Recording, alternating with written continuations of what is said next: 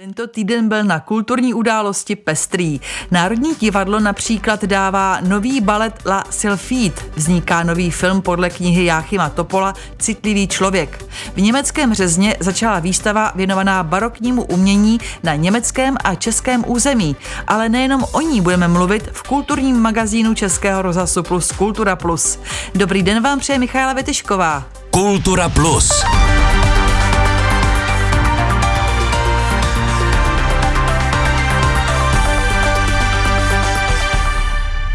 V německém Regensburgu je nová výstava věnovaná české a německé podobě doby baroka s názvem Baroko, Bavorsko a Čechy.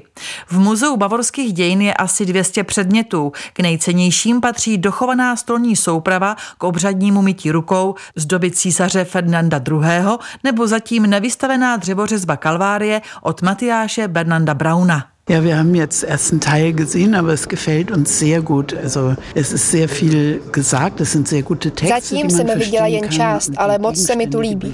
Výstava je dobře popsaná, popisku je rozumět a člověk se toho hodně dozví. Jsou tu obrazy, sochy, ale také jiné věci, které byly pro tu dobu důležité, jako například dobové postroje na koni. Ja, Popisuje jedna z návštěvnic, která si na velké maketě Bělouše prohlíží zdobný postroj a dál si pochvaluje, jak je výstava pestrá a že na ní jsou nejenom sošky barokních andílků, ale i ukázky divadelních kostýmů a propracované doprovodné texty, z kterých se mimo jiné dozví o podobě baroka na českém území. Skutečně důraz byl kladen na historický průběh baroka, na odlišné chápání počátku té barokní epochy v Bavorsku, kde to byl triumf a v Čechách, kde to byla porážka na Bílé hoře a národní trauma.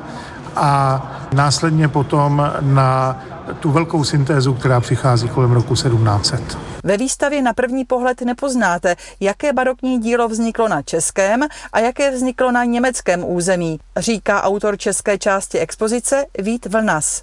Já si myslím, že český i německý návštěvník bude možná překvapen tím, jak ty exponáty jdou k sobě.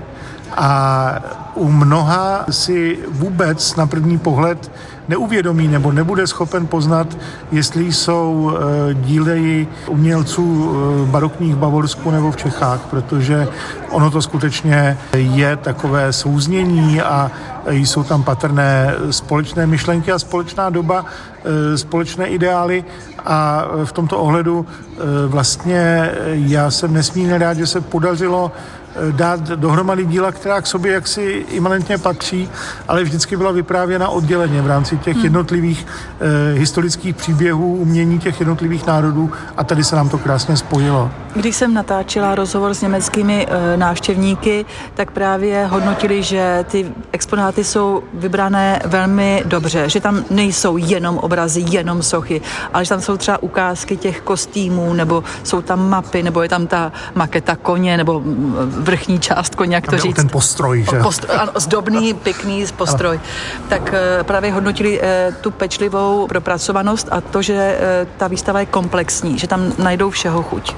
O to jsme se skutečně snažili. Snažili jsme se, aby ta výstava nešla pouze po vrcholech umělecké tvorby, které tady naleznete také, ale které jsou celkem již dobře zmapované a zasazené do těch chronologických řad, ale aby tady diváci mohli na autentických, často až docela syrových eh, exponátech poznat například krutou dobu 30 leté války, dobu morů, intoleranci a krutost eh, náboženské reformace, protireformace, všechny tyhle ty věci, které najednou, když jsou manifestovány na naprosto konkrétních eh, předmětech, které jsou vyňaty z historické skutečnosti, tak dostávají úplně jinou podobu a stávají se mnohem vzdělnější. Expozice samotná je podle organizátorů hlavní výstavou tohoto roku jak pro Česko, tak Bavorsko. Styčných momentů je tam velmi mnoho. Je to například obraz Eh, namalovaný bavorským eh, malířem eh, Johanem Evangelistou Holcerem,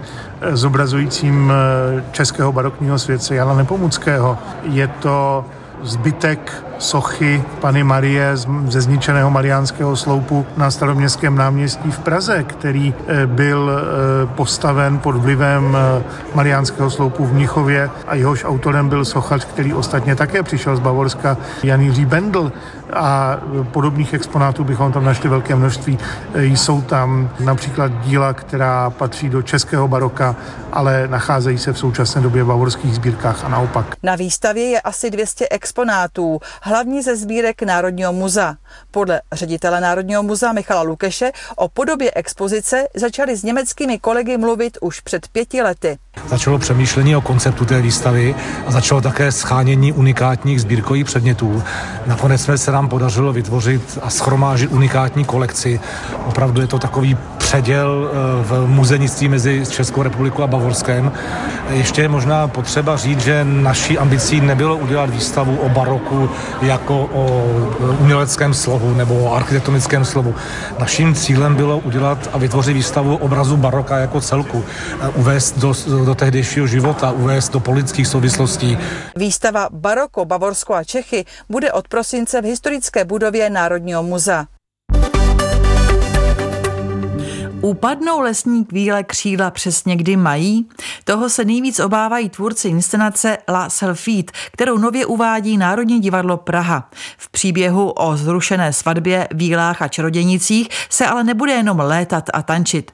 Scénu tvůrci obohatili také pantomimou. Na zkoušce natáčela Adéla Burešová.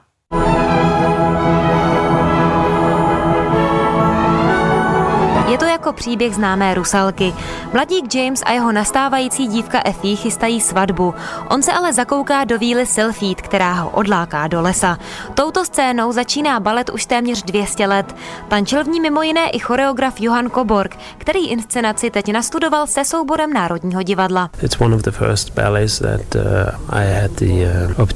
uh. Romantický balet ze začátku 19. století Johanu Koborgovi otevřel dveře do slavných divadel po celém světě. V představení odhrál několik rolí. Mladého Jamese čarodějnici anebo tančilin v souboru. Balet La Sylphide tak zná ze všech stran a co by choreograf tuto zkušenost vidí jako svou velkou výhodu. Tento baletní titul se zároveň podle něj nejvíce podobá originálu a s tím souhlasí i umělecký šéf baletu Národního divadla Filip Barankievič. Many companies around the world do still perform La Sylphide because it's one of the few that have survived. Unikátem v inscenaci není ale samotný balet, naopak jeho hudební doprovod. Ten vychází z notového zápisu, ze kterého naposledy hráli hudebníci při jeho prvním uvedení. We have some parts of the orchestration that has never been performed since 1840s. Barankievič dál uvádí, že pro tanečníky jde o velmi těžkou inscenaci. Klasický balet totiž tvoří hodně náročných prvků. Aby se v nich mohlo zlepšovat co nejvíce tanečníků, má představení řadu alternací. I'm learning the main role of the sylph, I'm learning Effie, I'm learning one of Effie's friends or one of the two, the two soloist sylphs. So... Například demisolistka Alexandra Pera tak zkouší nejen hlavní roli Víly Sylphid, ale k tomu ještě další tři postavy. Přepínat mezi jednotlivými charaktery je pro ně na celém představení představení nejtěžší. Neobvyklou úlohu má také Kristýna Němečková, která na scéně kromě tance dělá pantomimu. Je to taková jiná jakoby, úloha musíte řešit jakoby uh, maličkosti, gesta, ale pořád je tam pohyb. Inscenace La Sylphide je posledním baletním titulem, který první česká scéna v letošní sezóně uvede. Tolik pozvánka na balet, ale pokud máte raději audiovizuální podívanou jiného rázu, tak tu máme další téma. Státní cena za literaturu, nedávný překlad do angličtiny a teď i film. Román Citlivý člověk Jáchyma Topola vyšel před šesti lety a stále je o něj zájem nejenom mezi čtenáři, Paříži. Příběh herecké rodiny, která kočuje po Evropě, zaujal i režiséra Tomáše Kleina. Ten teď dokončuje snímek, který volně navazuje na knižní předlohu a kolega Martin Hrnčíř sledoval, jak aktuálně pracuje na barevné a zvukové postprodukci filmu. A jsme doma. Komedianti jsou tady. Oddychne si na začátku filmu herec David Prachař. Ten ve snímku stvárnil hlavu rodiny komediantů, kteří se vrací po dobrodružné cestě zpátky do Česka.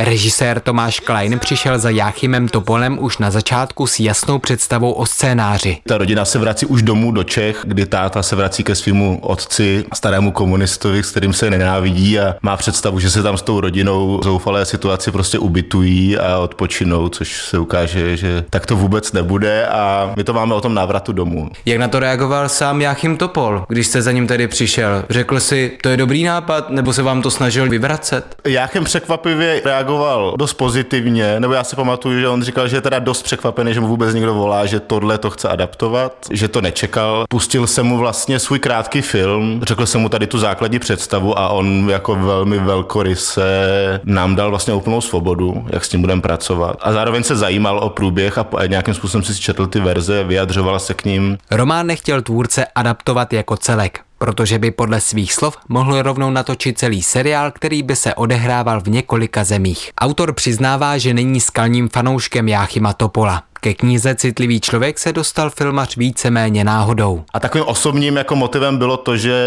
v té době mě se měla narodit první dcera a zároveň mi umíral otec ve stejnou dobu, takže to byly takové jako hodně protichudné pocity a ta knížka myslím to hodně tematizuje. V té knížce je hodně beznaděje a zároveň ten táta s těma dětma jako nějakým absurdním způsobem tím vším jako proklouzává, je tam nějaký humor, je tam nějaký nadhled. A takže se do ní jako takhle autenticky zamilovala. V tu chvíli jsem nějak zavolal Jáchymovi, no, takže bych řekl, že to bylo spíš na poput pocitu jako nějaký jako intuice, než nějaký jako analýzy. S filmovým štábem natáčel Tomáš Klein v Moravskosleském kraji, kde využili jako kulisy třeba rozpadající se domy. Bezčasému světu, ve kterém se ten citlivý člověk odehrává, který je sice tam definovaný do posázaví, ale Jáchym to na začátku řekl, že takové posázavy jako vůbec neexistuje, že to je nějaká krajina možná z jeho fantazie, spíš z jeho dětství. My jsme to přenesli do toho Moravskoslezského kraje, protože tam napůl žiju, protože to tam znám a protože vím, že tam nějaká svoboda v tom, jak se tam člověk může pohybovat, mnohem větší než tady v Praze nebo v bezprostředním okolí a že to tam není opravené, že ty hřbitovy a ta krajina těch sudet je nějakým způsobem divoká. Na filmovém plátně uvidí diváci také Tatianu Dikovou. Tatianu Dikovou tam jsem měl taky jako jasno, to je herečka, kterou já miluju a která si myslím, že se tam jako hodí. Pak to bylo různé. Vladimír Javorský, toho znám z divadla. Myslím si, že ta postava Šupiny, kterou on hraje, je nečekaná taky u něj, protože to není zdaleka tak vlídná pozitivní postava, jak by se u něj očekávalo. Milan Mikulčík, to je taky někoho, koho znám z dřívější spolupráce.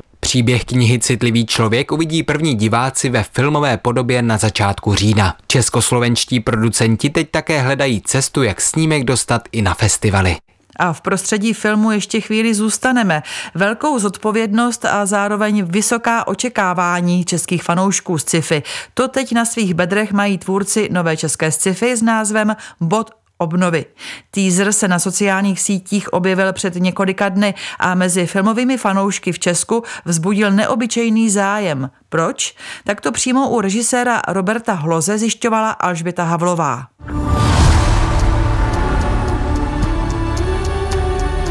A to hned z několika důvodů. Za prvé, část lidí si do chvíle, než se v týzru objeví Václav Neužil, myslela, že se jedná o nový počin některé ze zahraničních streamovacích platform.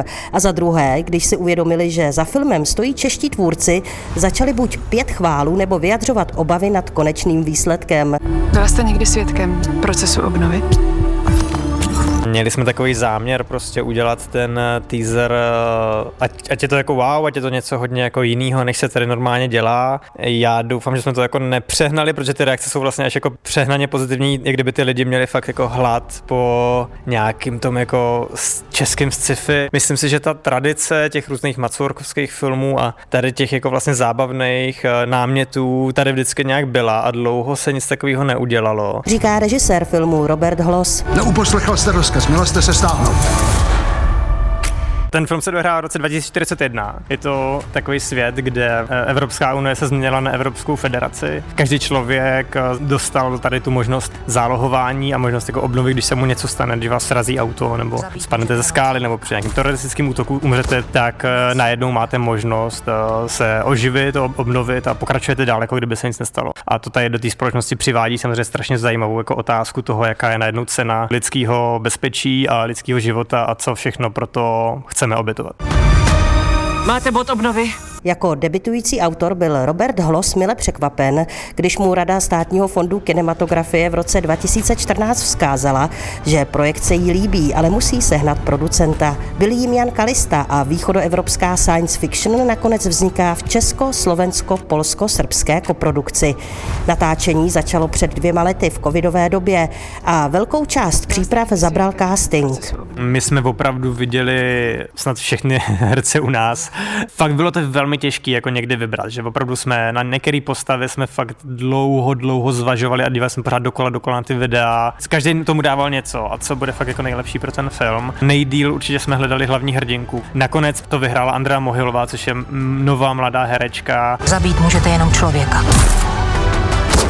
ne soubor dat. Jak to tak bývá, divadelní herečka Andrea Mohilová na konkurs na hlavní roli policistky M přišla úplně poslední den. Několik těch scén, co jsme zkoušeli na castingu, jedna z nich byla třeba, že musí mít pistoli v ruce, na někoho mířit, křičet na něj a musíme jí to věřit, že jako je odhodlaná vystřelit, což je strašně těžký, jako zvlášť té místnosti castingové, kde nejsou žádné rekvizity, aby jako česká holka vypadala u toho dobře a člověk jí to věřil, tak to, to byl takový nějaký klíč, jo, že, že to je zkrátka jako těžký najít. A najednou tam byla ta postava a všechno, co řekla, tak znělo, jakože to je ta postava z toho scénáře a nebylo vlastně potřeba najednou nějak to extra měnit. Eh, ona jí to nějak zkrátka skvěle sedlo nebo pochopila, protože prostě je hrozně chytrá, tak eh, co to potřebuje. A najednou tam byla a my jsme ji poslali domů, šli tam další holky po ní, ale pořád nám to nějak jako vrtalo hlavou a na konci toho dne jsem jenom řekl, že chci ještě vidět tady, jako pojďme si pustit rovnou jako by ty videa, ty první holky,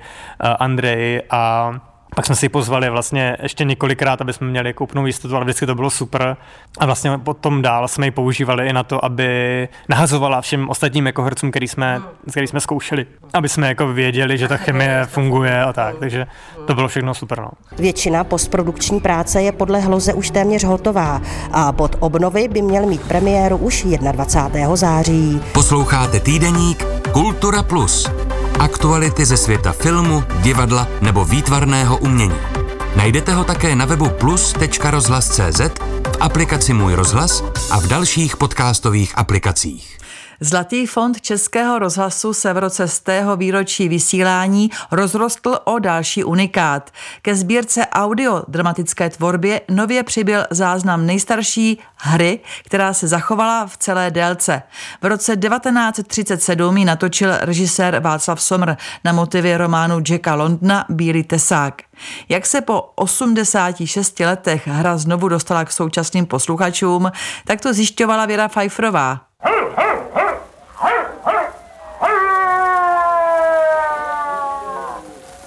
Stále jsou nám v patách bestie. Maso je teď pro velký zácnou pochoutkou kolem řeky Meknzí. A my jsme maso. Hliníkové folie s rozhlasovou hrou Bílý tesák objevil před 12 lety archivář Miloslav Turek. Nebyly uložené v krabici s pevným víkem a tak jejich tvar připomínal lavor. Náprava byla, jak říká zvukový mistr, jednoduchá. Folie jsem z krabice vyzvedl, položil je na tvrdý podklad, to znamená na polici, ovšem obráceně, to znamená tím pupíčkem nahoru a zatížil jsem je těmi nejtěžšími krabicemi, které jsem tady měl. No a nechal jsem je tam zhruba těch deset let. Povolilo to samo? No povolilo to úplně samo, až jsem se divil, když jsem je zhruba před rokem na jaře vysvobodil ze zajetí, tak byly absolutně rovné a přenoska jezdila tou drážkou, jako kdyby byly úplně nové. Je mi tak nějak divně, Henry. Náš příjemný náklad ti jde na nervy, co? Jášku, hezká rakev, co vezeme. Při poslechu hry Bílý tesák se vracíme do hlubin rozhlasové historie. V premiéře se vysílala 4. prosince 1937 od 20 hodin 15 minut do 21 hodiny a 2 minut. Praha vysílá ze studia rozhlasovou hru od Jacka Landona Bílý tesák. Podle stejnojmenného románu napsal Míla Kolás. My si musíme uvědomit, že ten záznam je skutečně záznam živého vysílání. Tehdy se skutečně vysílalo to, co se v tu chvíli dělo, slyšeli posluchači. Samozřejmě v té hře jsou všechny chyby, všechny nedostatky, které se tehdy při té interpretaci vyskytly. Pokud posluchač bude dobře poslouchat, tak eh, najde tam několik přebreptů, například když klavíristka v tom domě toho hrdiny, to znamená Otomara Korbeláře, hraje na klavír, tak tam slyšíte tu a tam i špatný tón.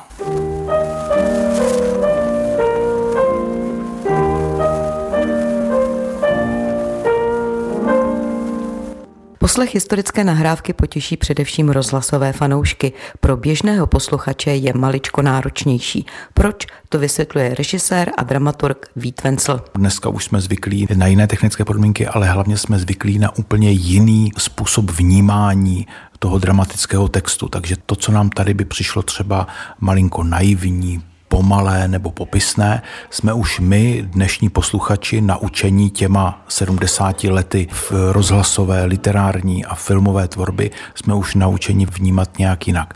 Ale to, co tahle ta hra určitě nese, je určitý étos, daný taky dobou toho vzniku, to, že každá hra, která se bude v rozhlase hrát, má nějaký větší úkol, než jenom pobavit. Poprvé ve svém životě zaštěkám. A víte, co to znamená? Že nám, lidem, vyhlašuje mír. Podle Víta Vencla má nález a zrestaurování rozhlasové hry z roku 1937 pro současného posluchače význam především dokumentární. Je to vlastně takové jako okno do minulosti, kde se můžeme podívat, jak taková hra, protože je to včetně upoutávky a odhlášení a ohlášení, jak taková hra opravdu zněla a vypadala. I've been away, but now I'm back to tell you. San Francisco. San Francisco.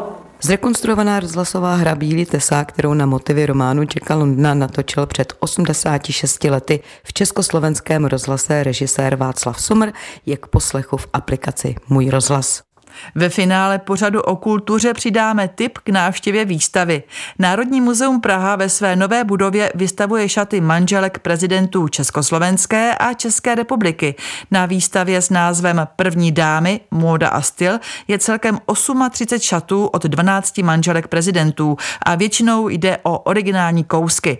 V expozici jsou také inaugurační šaty Evy Pavlové, potvrzuje autorka výstavy Miroslava Burjanová. Ty šaty tady budou po celý rok trvání výstavy a doufám, že zůstanou v Národním muzeu i nadále. A paní Pavlová byla velmi vstřícná a navzdory tomu velmi asi náročnému začátku prezidentského období, tak šaty jsme bez problému získali a máme z nich velkou radost. Na jedné z prvních tiskových konferencí paní Pavlové a pana prezidenta Petra Pavla už v roli vlastně prezidentského páru, ale zaznělo, že ona si úplně nepřeje být označována první dáma. Jak s tímto termínem pracujete vy? Není jediná. V minulosti jiné první dámy, například Lívě Klausová, se vyjádřily, že by byly spíše rády označovány za manželku prezidenta, ale například všechny první dámy před rokem 1989 takto označovány nebyly.